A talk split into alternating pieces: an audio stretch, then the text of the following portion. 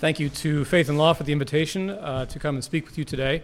And thank you all for your time in giving me some of your, uh, your time and your attention. Uh, and I hope you enjoyed the, uh, the opportunity for us to talk today. I look forward to our discussion. Uh, this talk, um, I, uh, I, had quite a lot of fun writing this talk. If you're interested, I hope to publish an expanded version of this. I wrote a, quite a long article, and I had to chop down quite a bit of it before settling on the spoken version. So keep an eye out perhaps you'll see a link uh, out there about the published version, which goes in a bit more detail on university culture and identity studies, so forth. I've, uh, I've somewhat jokingly entitled this talk, The Jedi Are Selfless.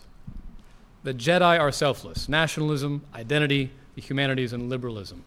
And you'll see why, where that uh, title comes from as we get through the talk. Um, let me begin by telling you a story. There was once a young man who had a comfortable, loving home but one day his home was attacked, and everything he held dear was threatened.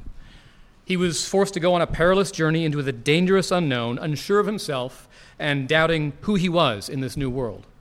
And so, as he ventured forth, he also ventured within. He delved inside himself to learn who he was and what he was called to be. As he did so, he discovered something remarkable. He found out who he was and discovered a new power.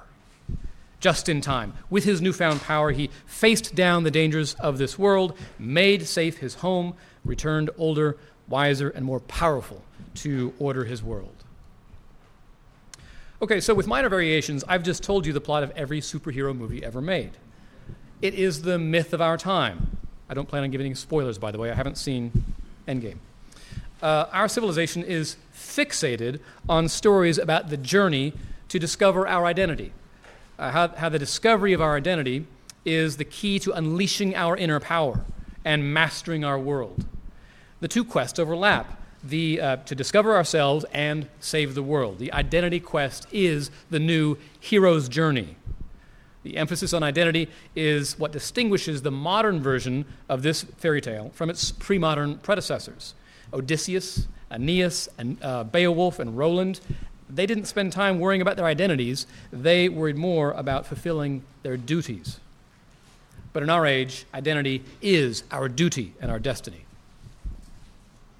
So I want to talk to you about this myth. I want to share a little bit about where I think it comes from, uh, and um, historically and spiritually. Um, I want to tease out its political implications and show how it gives rise to both identity politics and to the current wave of nationalism sweeping much of the world. Uh, the thesis of this first half of my talk is that while the demand for identity recognition is understandable, it also raises serious social, political, and cultural problems without any corresponding solutions. We are awash today with the problems of identity. And so, in the second half of my talk, I want to propose a few answers. I want to gesture at a few answers to the questions of identity. I look at the political problem. I call for a renewal of classical liberalism don't be afraid of that word, classical 18th century liberalism, uh, federalism and the devolution of power as the answer to identity politics and nationalism. Uh, I also want to conclude then on uh, some, uh, a note on the spiritual roots of this problem and suggest where our need for identity and recognition come from and what the ultimate spiritual answer might be. So, to begin with, where does this quest for identity come from? Why do we feel so driven to discover and express who we are? Why are we so convinced that our true self is a source of power? Well, I'm going to lean quite heavily on Francis Fukuyama's new book, Identity The Demand for Dignity and the Politics of Resentment, which I think is, uh, in some sense, the book of the age. Uh, if you get nothing else out of my talk, go read that book. Uh, it is a fantastic book, and I think it sheds quite a lot of light on the things we're talking about today. Fukuyama traces our identity quest to three things First is simply a perennial, eternal, and universal spiritual yearning for others to know us, for others to know and affirm us. It's not enough that I have my own sense of uh, worth if other people do not publicly acknowledge it, or if they denigrate me and don't acknowledge my existence. That's as true of human beings, and it always has been.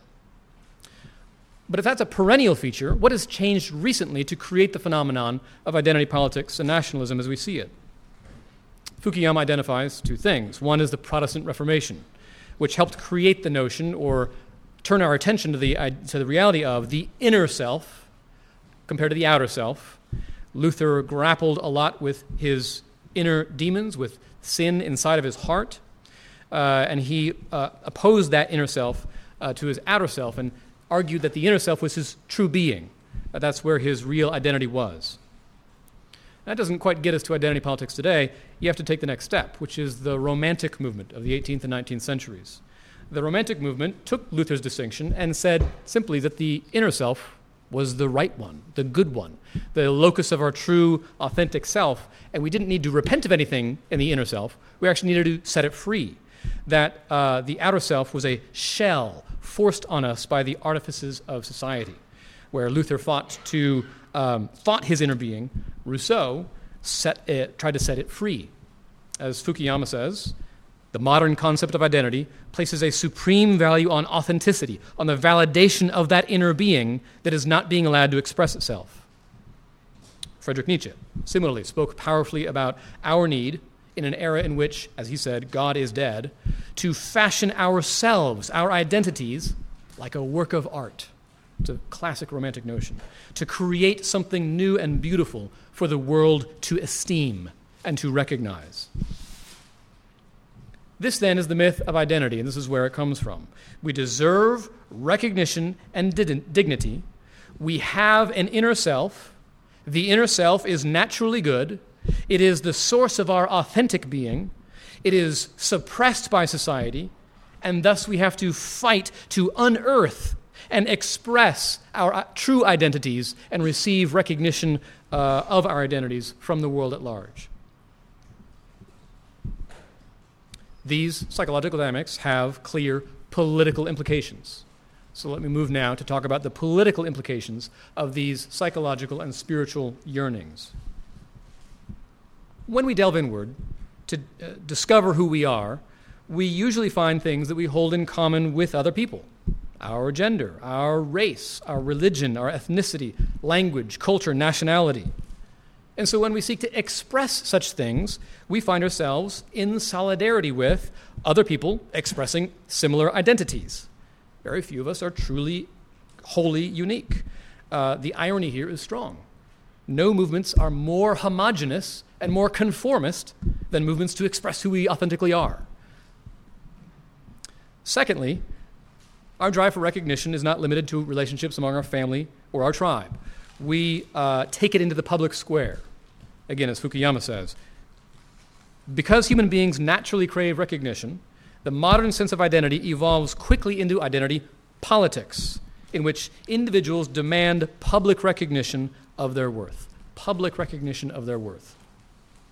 And so we, we express identity, we look for recognition and validation in the public square in this day, in our country, in our culture and context, 21st century America, this takes many forms. When minority groups do it, we call it identity politics.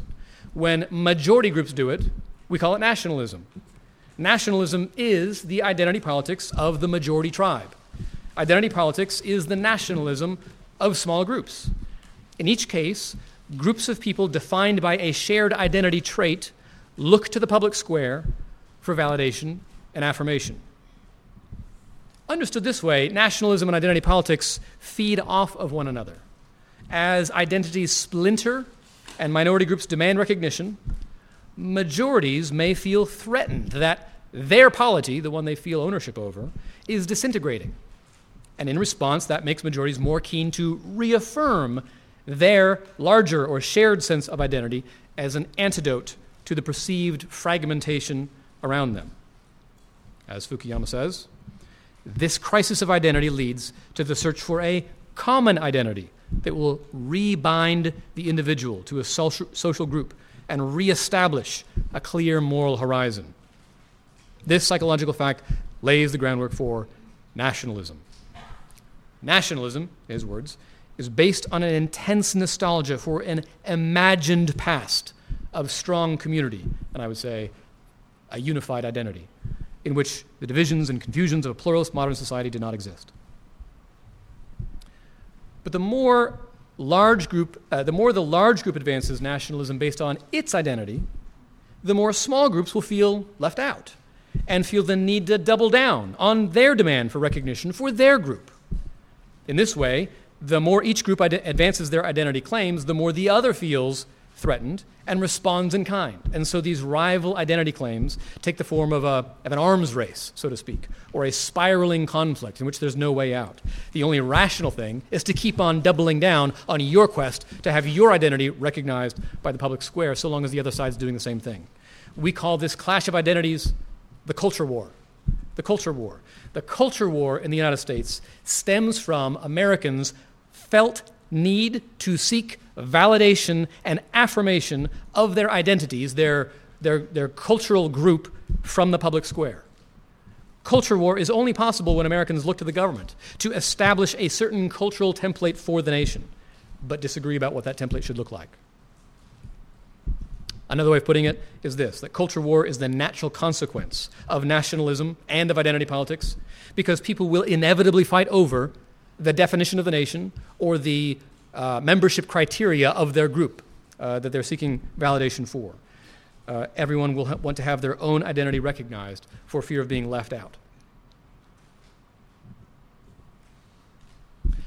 That then is the conundrum, the dilemma that we're in, the political and cultural crisis uh, that we are in, in part thanks to the myth of identity that we ceaselessly pursue. What do we do about this? What solutions might there be? Well, let me kind of work my way back out in reverse order, having addressed first the kind of spiritual causes and then the political effects. Let me talk about possible political solutions and conclude with perhaps some spiritual solutions. What about our political crisis? If the problem afflicting our public square is that identity groups are competing with one another for recognition and validation, the solution is stated quite easily. The state should recognize all citizens equally, regardless of their identity, and extend special recognition to none. Another way of putting this is that we need to recover the ideals of the classical liberal state, neutral between competing cultures, ideas, groups, religions, and conceptions of the good life. The idea that the state has the responsibility to recognize, affirm, and validate your identity is actually a very novel political theory, one that would sound frankly bizarre to pre modern political theorists. Since Augustine, let me leave Aristotle out of this, since Augustine, political philosophers in the West have uh, uh, had comparably humbler aspirations for the state. They expected the state to maintain order, execute justice, and maybe safeguard liberty. That's somewhat more recently. And that's about it. Now, that doesn't mean the quest for identity never entered the public sphere before. Rather, older philosophers had a different answer for it. Hegel classically framed democracy in precisely these terms that liberal democracy is the system best suited to meet our identity demands because it is the system in which all citizens receive equal recognition. There was no disparities of recognition between master and slave. He thought this was the culmination of history, is what his argument was, is that uh, we will achieve a, a stable equilibrium among competing factions by extending equal recognition to all. By treating citizens equally, the state removed the grievances that so often motivated the underclass, the powerless, the disadvantaged from revolting against the system. Now, that's the idea of it. There's nothing new there. I hope it's very familiar to you. There's a long story about how democracy devolved into this never ending fight between warring tribes and identity tribes. It's a compl- complicated story. Uh, part of what happened is that democracies professed liberal neutrality and never put it into practice. They, in practice, governed exclusively in the interest of the majority tribe, of white men. Like the humanities, and there's a long uh, digression I could give here about what's happened in the modern university to parallel this. Uh, just like humanities claimed to mine the deep well of universal humanity and studying the great texts, but actually studied the great texts of white men, the same is true politically for centuries that the United States and Europe claimed to govern in the interests of all people and actually govern in the interests of white men for much of American history. And so minority groups very understandably, justifiably demanded that America live up to its creed and give them equal treatment. But in the process of rectifying historical wrongs, I fear that we have introduced new pathologies into our body politic. As we discussed earlier, identity politics can have a corrosive or um, centrifugal force on the culture of democracy. Identity politics undermines democracy by fragmenting the electorate, by eroding a sense of shared citizenship, by pitting groups against one another in a competition for prestige rather than a pursuit of equal justice for all. Now, lest you think that I'm just another conservative white man bashing progressive minority groups, let me be clear. While I do disagree with the identity politics of the left, I am today far more alarmed, far more alarmed by the identity politics of the right, by which I mean nationalism. Now, you may be confused or wondering what could possibly be wrong with nationalism if you think nationalism is love of country. I love our country. I'm a patriot. Uh, I'm a veteran. I served in the United States Army, a veteran of the war in Afghanistan. Uh, I believe firmly in the ex- exceptional nature of the American experiment. That's not nationalism. Nationalism, in George Orwell's famous phrase, is the pursuit of competitive prestige for your group. Nationalism is group chauvinism. It is a demand for recognition for your group, however defined. Whether your group is white people, Christians, uh, take your pick for what label you want. Nationalism is that sort of chauvinism for your particular, your preferred group. Now, I'm not saying, please don't hear me say, that American nationalism is always necessarily white nationalism or white supremacy. It's not quite what I'm saying. Because typically, in American history, it has more often taken the form of Protestant nationalism. Go read how people described America's greatness, and it was usually the greatness of a, of a Christian nation, by which they actually meant Protestant, by the way. Uh, uh, uh, and today we hear that same thing in echoes whenever we hear folks advocate that the United States should be understood as a Christian nation. Uh, again, I understand there's a historical argument about the role Christianity played in American history, get it. But if you say that America should be a Christian nation in the sense that you have to be Christian to be a full American, that non Christians are somehow second class citizens, that is Christian nationalism, and it is profoundly un American because it misunderstands the fundamental tenets of the American creed. Regardless of the particular content of nationalism, whether it's Christian nationalism, white nationalism, uh, I think you need to recognize that American nationalism does have a long and troubling history of attracting, shall we say, fellow travelers who most certainly are and have been belligerent, xenophobic, sectarian racists. And if you can't recognize that, please go read more American history. Most of you all here are white. I encourage you to talk to your closest non white friends and ask them what they think about American history. And if you don't have one, when we all look out for our own tribe, no one is left to think about the common good. Entering the public square to advocate only for our own tribe, our own group, is, in a sense, an abandonment of any effort to persuade the other side. It accepts politics as a simple clash for power and spoils rather than a common pursuit of justice, pitting tribe against tribe to see who can win more from the public coffer. Now, even apart from the danger of fragmentation, there is another problem with identity politics and nationalism. Instead of pursuing equal justice for all, we now have institutionalized the idea that politics is about, is fundamentally about identity validation. And we all enter the public square with no other goal in mind than to express ourselves and win rec- recognition for it. Uh, as Alan Noble has written in another great book called A Disruptive Witness, he says our focus shifts away from practicing our beliefs to signaling our beliefs about ourselves and others politics becomes an endless quest of signaling who we are. That's not actually very important. There's a whole lot of good public policy that has to get done that has nothing to do with who you are. Uh, and we're, we're sucking up all the oxygen in the room with our endless quest for identity validation. So I think the political solution is partly for us to t- stop treating the state as if it was responsible for policing or validating identities, whether it's a minority identity or a majority identity. Part of the solution, if I can go off script for a second, part of the solution is to revive an older sense of patriotism. I want to I want to distinguish patriotism from nationalism. If nationalism is the pursuit of competitive prestige, patriotism is a cultivation of a healthy love and affection for our country, and that's a good thing. And I would uh, love for us to recenter American identity on the ideals of the American experiment, and to foster a love and affection for those ideas. Uh, and that could be part of the solution here politically.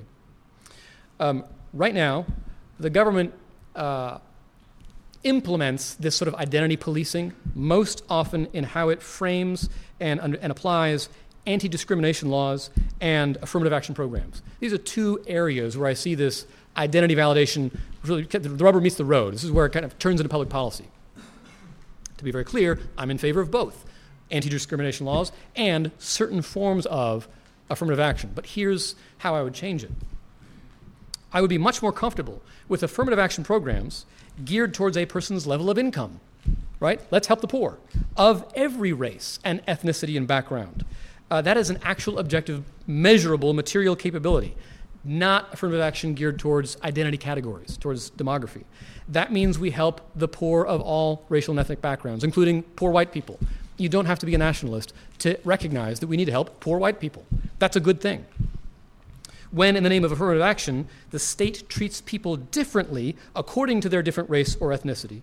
That is precisely the opposite of the neutral, of what the liberal neutral state is supposed to do. And it directly contributes to the social balkanization and fragmentation we've been talking about. Uh, President Obama often said that his daughters, who were children of the uh, wealthy, educated, powerful people, um, should never receive preferential treatment or affirmative action and I agree, I'm just sort of echoing what Obama said about affirmative action. I think that's entirely correct. Now, finally, in this area of political solutions, I think we need to recognize that we will inevitably find some forms of each other's identities to be disagreeable and even offensive, and that's okay. We need to be comfortable living in a pluralistic country where we, we coexist with people who offend us. And we should not try to use the law as a coercive instrument to force others into our mold the state should largely stay out of these kinds of disputes. It should emphatically not start making calls about whose identities is valid and whose are uh, invalid. We really need to get away from the idea that we have a civil right to have our identities validated and affirmed by every other citizen in every other circumstance. We see this in the ongoing dispute over wedding cakes for gay and lesbian couples. Uh, Masterpiece cake shop owner Jake Phillips, who is a Christian, um, declined to bake a wedding cake for a gay couple's wedding.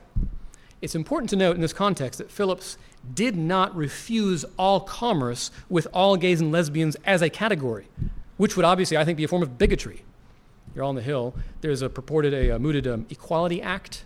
To the extent the Equality Act speaks to that particular dilemma, I, think it's okay. I, I, I, don't trust the courts to interpret it rightly, but uh, to the extent that it says you can't discriminate people uh, against people on the basis of identity categories, that's fine. I don't think we need to oppose that uh, just because we understand the subtext of it.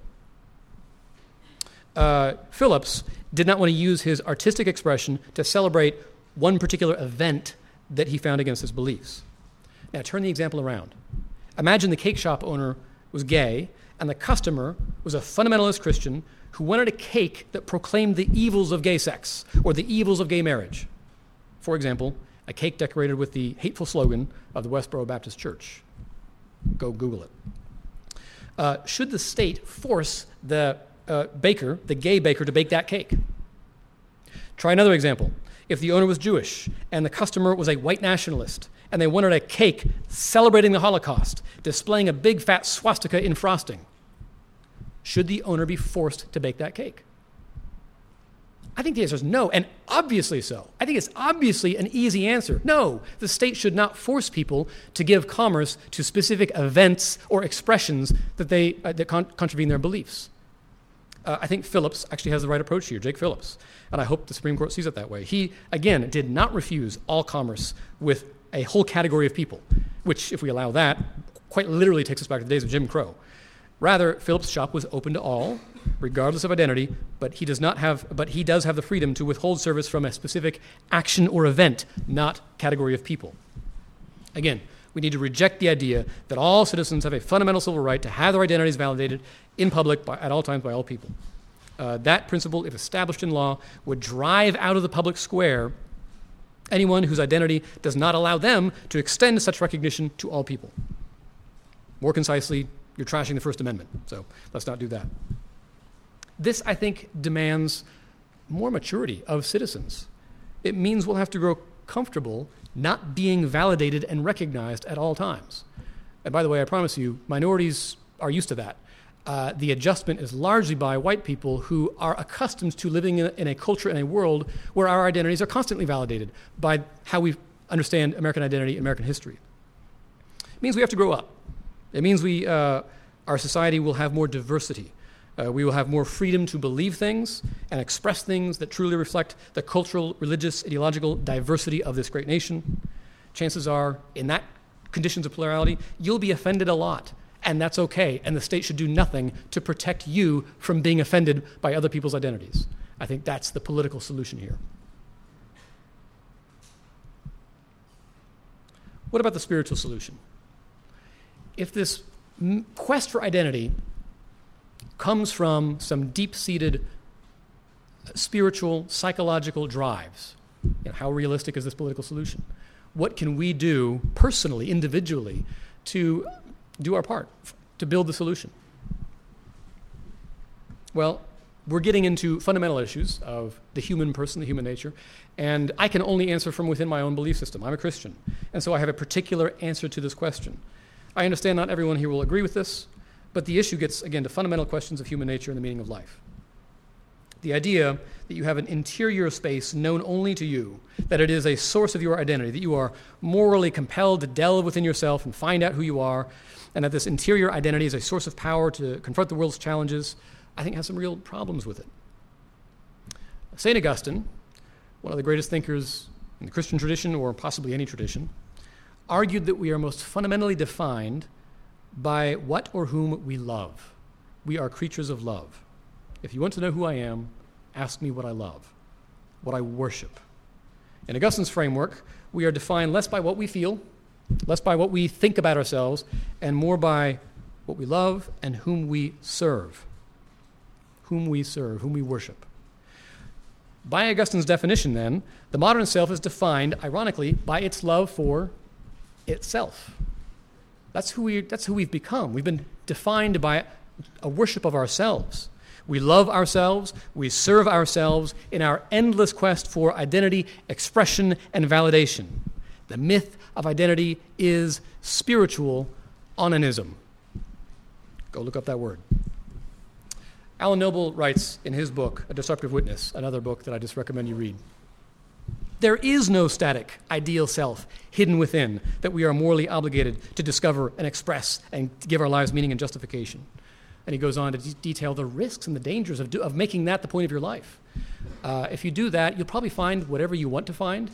You'll find a lot of self justification, or you might actually just go crazy, endlessly searching for the true identity beneath this or that layer of psychological, uh, uh, emotional, you know, whatever's in your, in your head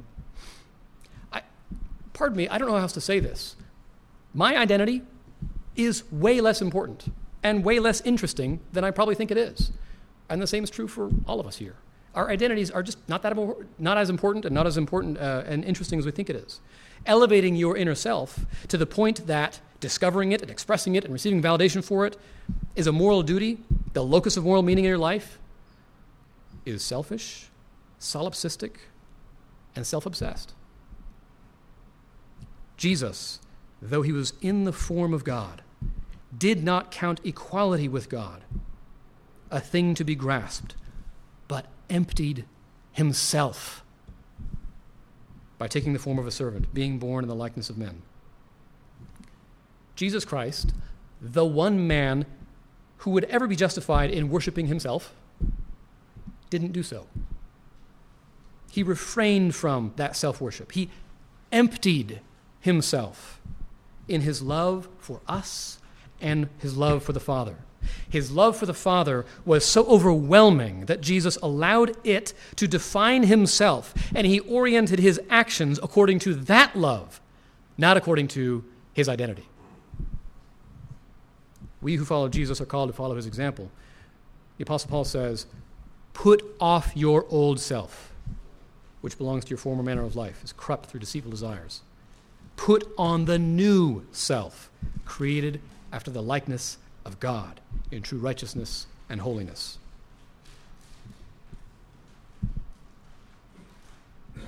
We are called to deny ourselves, take up our cross, follow Jesus, uh, put off the old self, even, he says elsewhere, put to death our old natures, uh, and redefine ourselves in the image of Jesus, who emptied himself for the love of God and the service of mankind. This is not a call to lose ourselves or deny our particular identities. We, we look forward to the day when people, quote, from every tribe and language and people and nation worship before the throne of God. Revelation chapter 7. A time when we will enjoy perfect unity in diversity, and we will enjoy that diversity.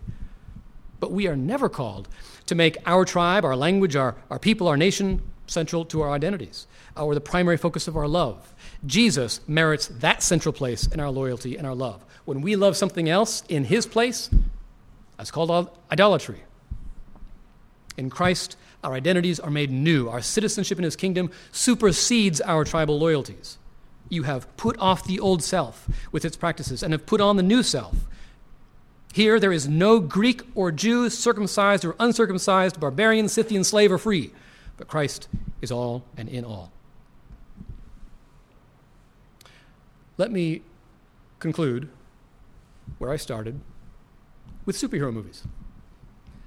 The first, and still the greatest superhero movie, was and will always remain, of course, Star Wars.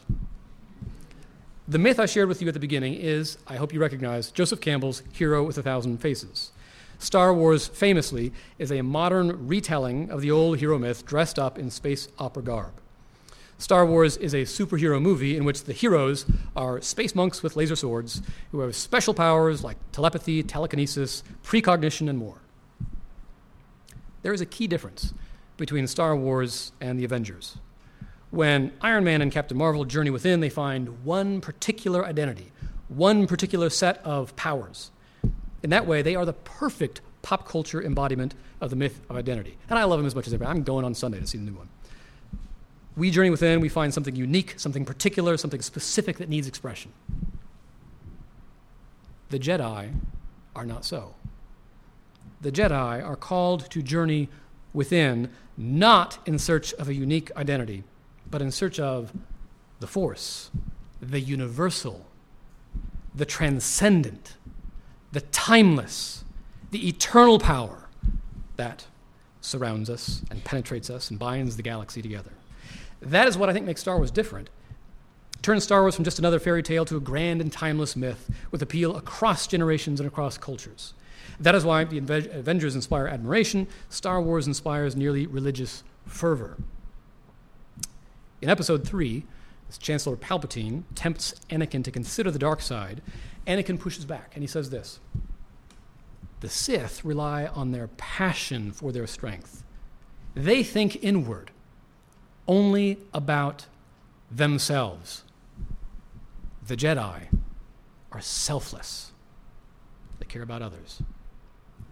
Selfless, selfless, without a self. Jesus emptied himself. He was selfless. He did not make the discovery, expression, or validation of his identity central to his life or mission. Rather, it was his love for the Father, his service to humanity that called him forward, Yes, journey within. Undertake this hero's journey. Seek not yourself. Seek the transcendent. Seek the universal.